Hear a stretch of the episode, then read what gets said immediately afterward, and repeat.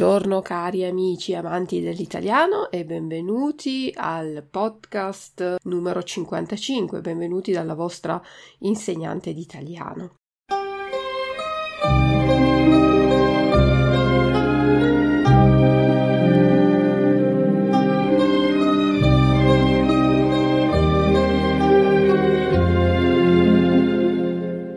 Oggi vorrei parlarvi di un argomento molto difficile, ma molto interessante. È un grande problema per l'Italia che non è ancora stato risolto, è il problema della mafia.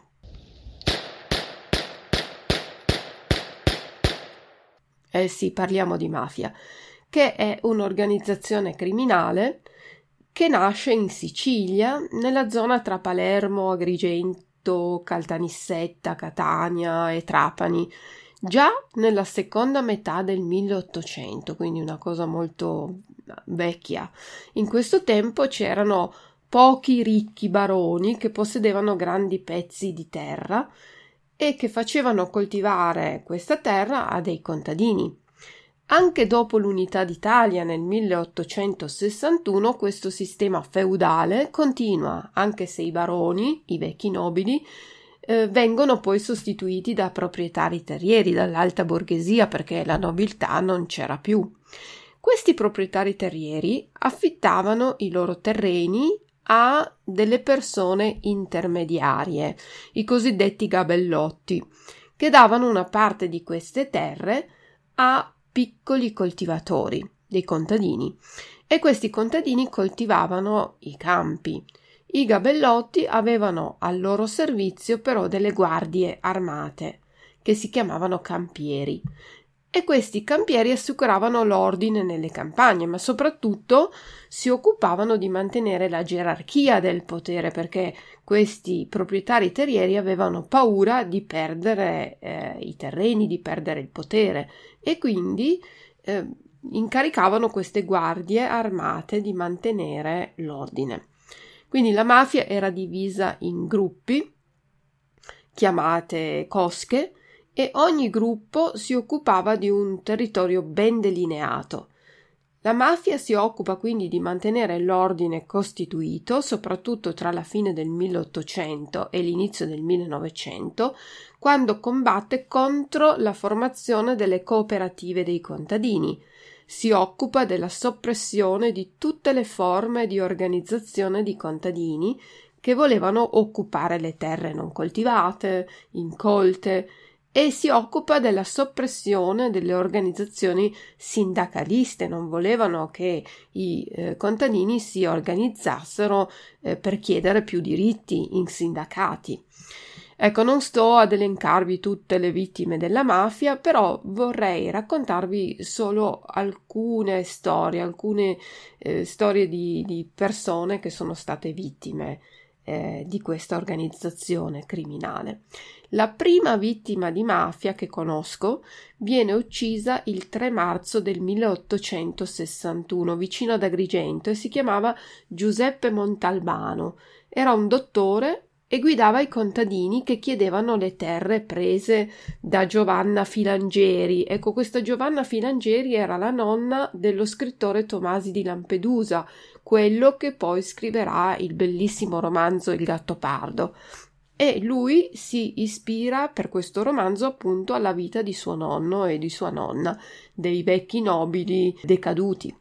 Moltissimi altri verranno ammazzati poi, contadini, ma anche persone che facevano politica, sindaci, manifestanti, quelli che manifestavano.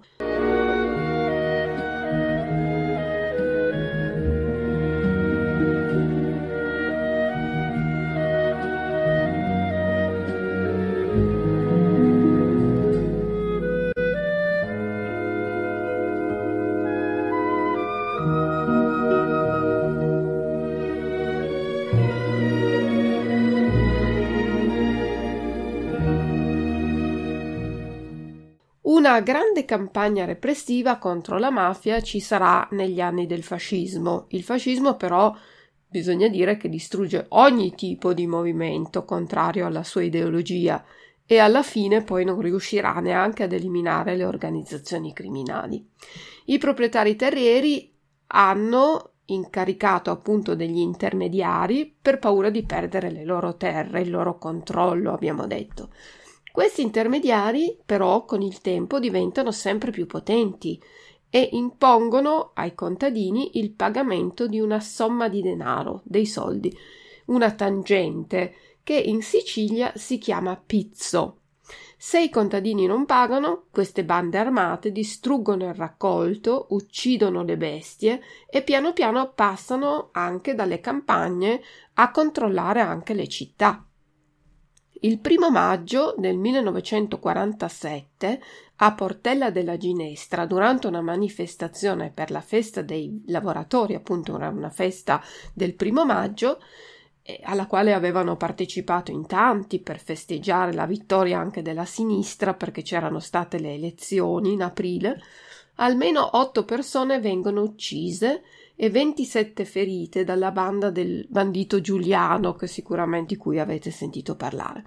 Nel 1961, vicino a Pavia, muore Enrico Mattei. Enrico Mattei era il presidente dell'ENI, Ente Nazionale Idrocarburi, in un incidente aereo. Ecco, idrocarburi sono tutti i materiali per creare energia. Le indagini di questo incidente non hanno mai portato ad una soluzione del caso, ma si pensa che l'aereo sia stato manomesso, danneggiato dalla mafia, perché Mattei era impegnato in una politica energetica che faceva concorrenza alle grandi compagnie petrolifere.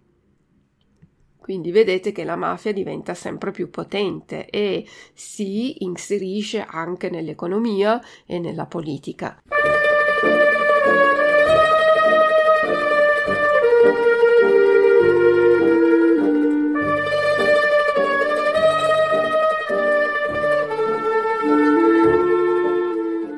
Nel 1970 scompare il giornalista Mauro De Mauro, che stava facendo un'inchiesta proprio sulla morte di Enrico Mattei, il presidente dell'ENI. Il 9 maggio del 1978, sui binari della ferrovia tra Palermo e Trapani, vengono trovati i resti di Peppino Impastato, ucciso in un'esplosione. Peppino Impastato faceva parte di una famiglia mafiosa, i suoi parenti erano proprio mafiosi. Lui aveva rotto i rapporti con lo zio e con il padre e aveva cominciato a fare attività antimafia. Aveva aperto una radio dove denunciava, parlava di mafia, parlava male della mafia, era entrato in politica ed era candidato alle elezioni comunali con un partito di sinistra. Su Peppino Impastato è stato girato un film di cui mm, vi dirò qualcosa anche dopo. Ma passiamo adesso più avanti, nel 1980 viene ucciso Piersanti Mattarella. Piersanti Mattarella era il fratello del nostro attuale presidente della Repubblica, Sergio Mattarella. Piersanti era presidente della regione Sicilia e si era impegnato contro la mafia bloccando appalti ai quali erano interessati imprenditori mafiosi. E con gli appalti sono dei contratti che lo Stato fa con delle eh, ditte per la costruzione di edifici pubblici e quindi eh, tanti appalti erano diciamo dati alla mafia e Piersanti Mattarella aveva bloccato questi contratti.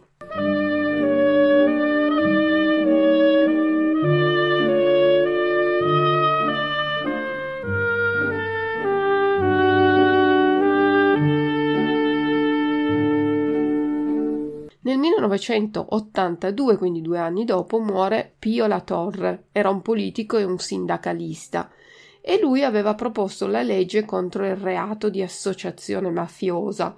Un anno dopo muore in un agguato anche Francesco Imposimato, fratello di un magistrato che stava indagando sui rapporti tra la banda della Magliana, che era una organizzazione mafiosa di Roma, e Cosa Nostra, che è la mafia siciliana. Nel 1984 la mafia fa una strage, mettendo una bomba su un treno rapido, il treno 904 Napoli-Bologna.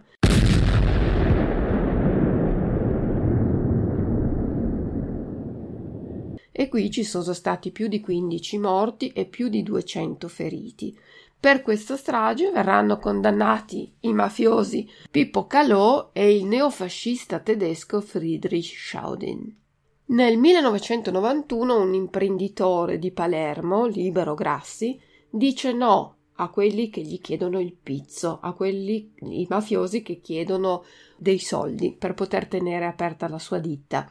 Non vuole pagare i mafiosi, rifiuta la scorta, cioè la scorta è un gruppo di poliziotti che seguono la persona che è in pericolo, lo seguono sempre per proteggerlo. Non li vuole mettere in pericolo per una scelta che ha fatto lui. Molti giornalisti lo intervistano, lo invitano in televisione, ma gli altri imprenditori, gli imprenditori di Palermo, i negozianti di Palermo, non lo aiutano, loro stanno zitti e continuano a pagare la tangente alla mafia e così lo lasciano solo. Il 29 agosto viene ucciso a colpi di pistola. Per l'omicidio vengono condannati i mafiosi della famiglia Madonia.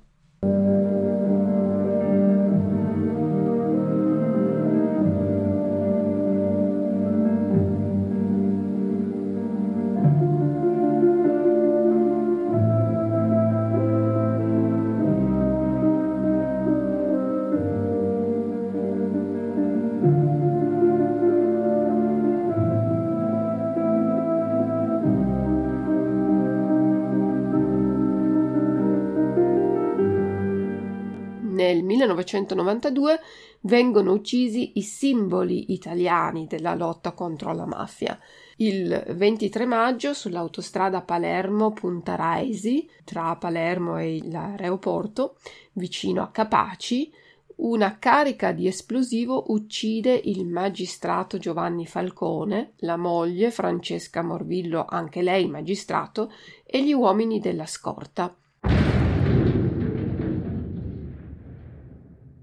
Falcone, dopo essere stato giudice a Trapani e a Palermo, era uno dei magistrati più impegnati e competenti nelle indagini antimafia.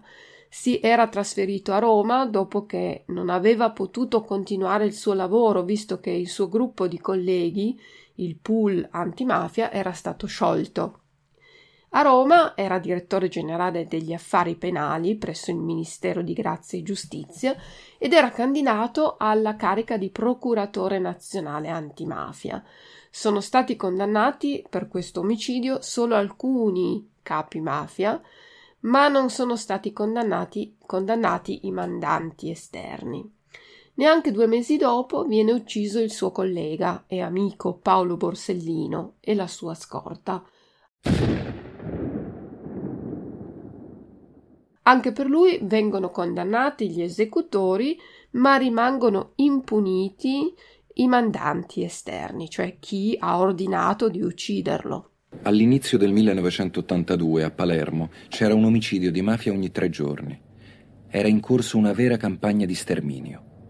Responsabile della morte di Falcone e Borsellino è uno dei più terribili e potenti mafiosi, il capo di Cosa Nostra. Veniva soprannominato il Corto perché era piccolo di statura e la Belva per la sua brutalità. Ecco, Totorina viene arrestato nel 1993. Lei al riguardo che cosa risponde a lui? Ma, signor Presidente, signor Presidente io rispondo, rispondo a, a, lui. a, lui. che sono tutte cose che lui si inventa, si inventa pure quelle dei bambini ma dopo che era stato ricercato dalla polizia dal 1969. Pensate bene quanti anni è stato latitante, cioè nascosto in fuga dalla polizia. In carcere viene sottoposto al regime di 41 bis. Questo vuol dire è un tipo di carcere duro, il carcere per i mafiosi vuol dire cella di isolamento da soli, non avere contatti con l'esterno. È previsto proprio appunto per le persone pericolose per evitare che abbiano contatti con l'esterno. Rina muore in prigione nel 2017 all'età di 87 anni. Quando tu accusi a tuo fratello, accusi a tuo cognato, accusi, tu a quello non hai più da accusare. Tu accusi tutto e tutti. Nel 1993 viene ucciso a Palermo, nel quartiere Brancaccio, il parroco Giuseppe Puglisi. Era impegnato in un'opera di educazione dei giovani del quartiere e di miglioramento delle condizioni di vita degli abitanti. Ecco, lui vuole togliere i bambini e i giovani dalle strade, vuole dare un'opportunità a questi bambini, a, queste, a questi giovani, interessi, interessarli a, a tante cose in modo che non cadano nelle mani della mafia. Condannati come mandanti i fratelli Filippo e Giuseppe Graviano, come esecutore Salvatore Grigoli, e successivamente questo diventerà poi collaboratore di giustizia. Gaspare Spatuzza, uno dei più sanguinari boss di Cosa Nostra, lo prende per un braccio, lo aspetta davanti alla chiesa, lo prende per un braccio e poi gli dice Padre, questa è una rapina. Il sacerdote ha avuto solo il tempo di rispondere Me lo aspettavo, poi sorride al suo assassino. Ecco, Salvatore Grigoli gli ha sparato vigliaccamente alle spalle. Uno o più colpi di pistola colpiscono questo parroco alla testa.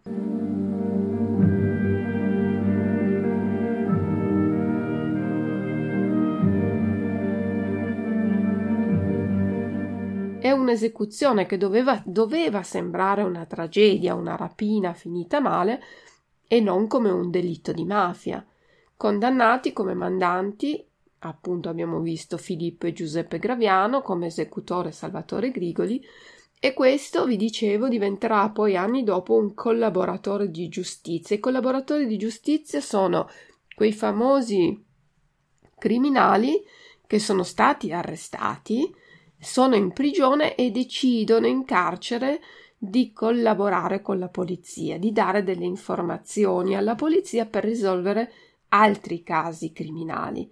In cambio ricevono delle condizioni di vita migliori in prigione. Perché è così difficile lottare contro la mafia? I mafiosi sono riusciti ad intrecciare contatti con la politica.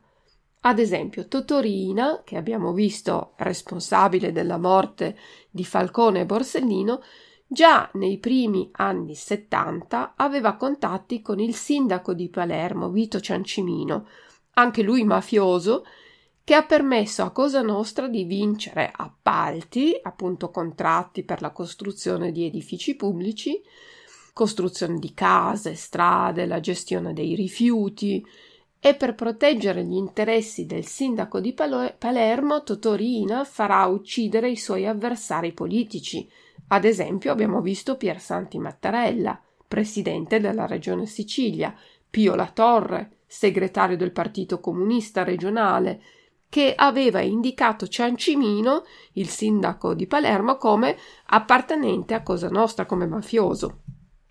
Altri politici dell'epoca erano legati alla mafia, come Salvo Lima, sempre del Partito Democristiano, parlamentare nel governo di Giulio Andreotti, Salvo Lima verrà ucciso dalla mafia perché non era riuscito a cambiare una legge che mandava in prigione molti mafiosi dopo il maxi processo.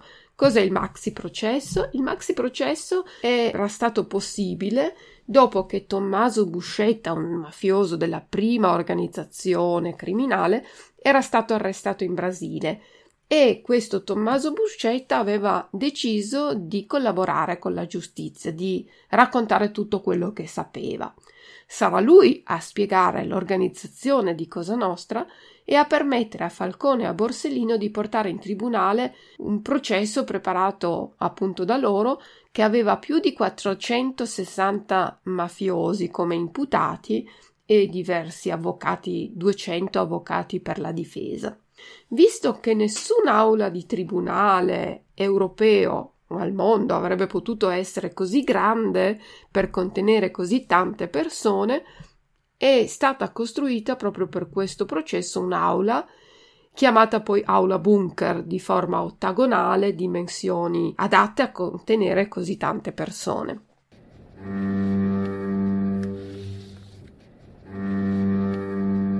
L'aula aveva sistemi di protezione tali da poter resistere anche ad attacchi di tipo missidistico ed è stata dotata da un sistema computerizzato di archiviazione degli atti, senza il quale un processo di tali proporzioni così grande non sarebbe stato possibile. Nonostante molti mafiosi siano stati condannati, la mafia continua ad esistere. E un altro italiano che ha fatto successo sia come imprenditore che come politico grazie alla mafia si dice che sia Silvio Berlusconi.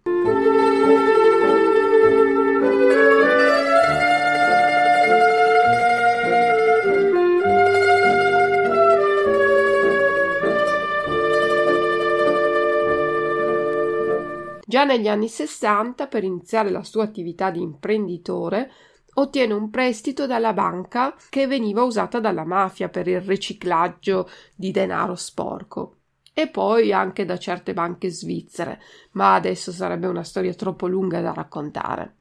Ma come è organizzata la mafia e dove sono le varie organizzazioni mafiose? La mafia ha fatto successo soprattutto al sud, anche se poi ha contatti con il resto d'Italia ed Europa in Sicilia c'è la mafia che si chiama Cosa Nostra. In altre regioni la mafia o le organizzazioni criminali hanno altri nomi, per esempio in Campania c'è la Camorra, in Calabria c'è l'Andrangheta e in Puglia c'è la Sacra Corona Unita. Si tratta di una vera organizzazione gerarchica, una gerarchia che alla base, cioè sul piano più basso, ha degli uomini chiamati uomini d'onore. Ogni gruppo di uomini d'onore è formato dai 5 ai 30 uomini e questi gruppi sono comandati da un cosiddetto capo decina. I capi decina fanno riferimento ad un consigliere ed ogni consigliere a sua volta si riferisce ad un rappresentante. Questa gerarchia costituisce una famiglia con il boss a capo, detto boss oppure don. Il rappresentante riferisce al rappresentante provinciale e poi ci dovrebbe essere in teoria anche un rappresentante regionale, ma in Sicilia chi comanda è la famiglia di Palermo. La famiglia mafiosa diventa più importante della propria famiglia biologica. Di conoscenze di familiari suoi, dei suoi figli, conoscenze dirette. Delle istituzioni e si forma così uno stato parallelo. La mafia non è un sistema antistato, possiamo dire che è uno stato parallelo. Il mafioso ha la funzione di giudice nei problemi familiari, oppure anche altri problemi, riceve le denunce che le persone fanno a lui invece di rivolgersi alle istituzioni.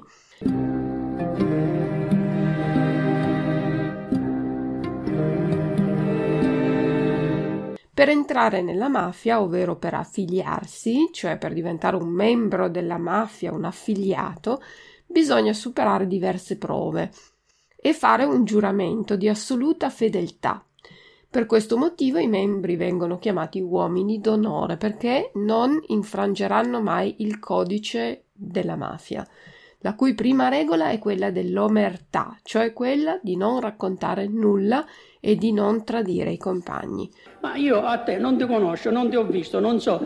L'omertà c'è anche però anche nella popolazione, che anche se vede non racconta, non dice niente alla polizia per paura. Il giuramento per entrare nelle diverse organizzazioni è un vero e proprio rito di iniziazione e può variare a secondo del, delle organizzazioni. Vediamo quella della mafia siciliana, visto che abbiamo parlato soprattutto di Sicilia.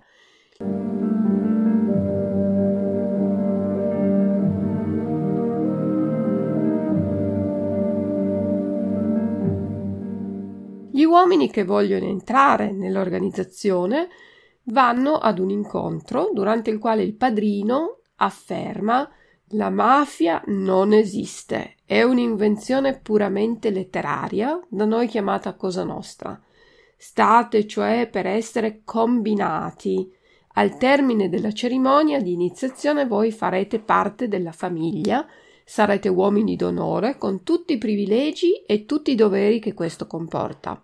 Qui le regole non sono state mai scritte e tuttavia ogni adepto sa bene che cosa ci si aspetta da lui prima di farlo uomo d'onore. Prima di tutto, nessuno dei suoi parenti deve essere o essere stato uno sbirro, cioè un poliziotto, o un infame al servizio della polizia. Infine, tutti devono fornire una prova di coraggio e di valore commettendo un delitto o un reato grave. Ad un certo punto il padrino dice: Vi avverto, avete ancora la possibilità di tornare indietro, dopo sarà troppo tardi. Bene, allora è con perfetta cognizione di causa che stiamo per iniziare. Noi siamo un'antichissima organizzazione che risale alla notte dei tempi. Le nostre regole sono severe, guai a chi le infrange. Voi non toccherete le donne di altri uomini d'onore, il vostro comportamento sarà sempre improntato a serietà e rispetto. Non parlerete mai di cosa nostra davanti ai estranei, non direte la vostra qualifica neanche ad altri uomini d'onore. La regola impone che la presentazione la faccia una terza persona poi e questa persona dirà voi siete la stessa cosa, siete tenuti a dire tutta la verità ai vostri simili, questo è il nostro codice di comportamento. Lo accettate? Poi il padrino prende un pacchetto di immagini sacre, uno stecco d'arancio amaro, un coltello e una scatola di fiammiferi. Poi dice si faccia avanti il primo candidato. Il giovane candidato va verso il padrino e il padrino gli mette in mano un santino con un'immagine dell'annunciazione. Ecco, la festa dell'annunciazione è il 25 marzo che sarebbe anche la festa di Cosa Nostra. Con un gesto deciso incide con il coltello un dito del candidato e gli fa colare il sangue sull'immagine sacra. Prima di lasciarla nelle mani dell'aspirante unite a coppa dice non dovrete mai tradire i nostri segreti. Si entra in Cosa Nostra con il sangue e se ne esce solo attraverso il sangue. E poi il padrino dà fuoco all'immagine sacra e il candidato, dominando il dolore causato dalla fiamma, ripete queste parole. Giuro di non tradire mai i comandamenti di Cosa Nostra. Se mai dovessi tradirli, che le mie carni brucino come quest'immagine santa. Noi siamo una, una sola e medesima cosa, la nostra cosa, cosa nostra. Ecco, queste sono eh, le parole di rito.